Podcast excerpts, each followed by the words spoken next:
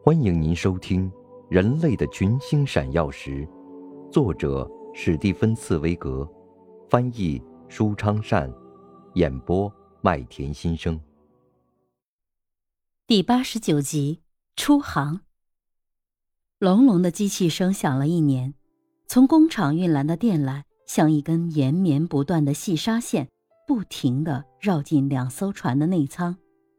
在缠绕了上万转以后，两艘大船的每艘船上终于装满了全部电缆各一半的线盘。铺设电缆用的笨重的新机器也已经设计完毕，并且安装好了。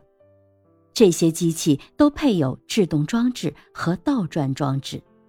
能连续工作1星期、2星期、3星期，不间歇地将电缆沉放到大洋的深处。最优秀的电气专家和技术专家，其中包括莫尔斯本人，都集中在船上，以便在整个铺设过程中始终用仪器进行测量电流是否中断。新闻记者和画家们也都到船队上来，为的是要用语言和画笔描绘这一次自哥伦布和麦哲伦以来最激动人心的远航。起航的一切工作终于准备就绪，虽然怀疑论者至今仍然占着多数，但是全英国的公众兴趣现已热烈地转到这一壮举上来。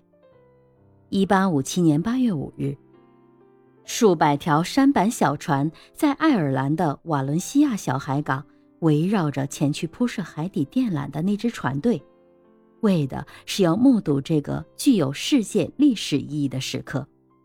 要亲眼目睹电缆的一端是怎样用小船泊到海岸上和固定在欧洲坚实的陆地上。一次盛大的告别仪式自然而然地形成。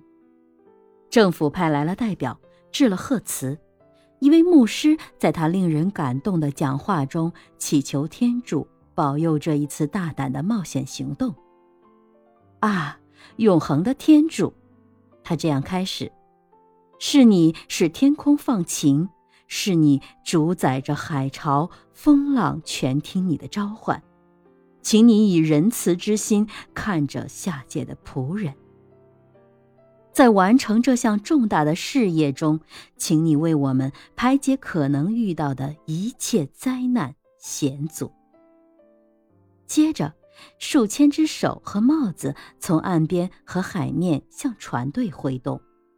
陆地渐渐变得朦胧。人类最大胆的梦想之一正试探着要变成现实。您正在收听的是《人类的群星闪耀时》，演播麦田心声，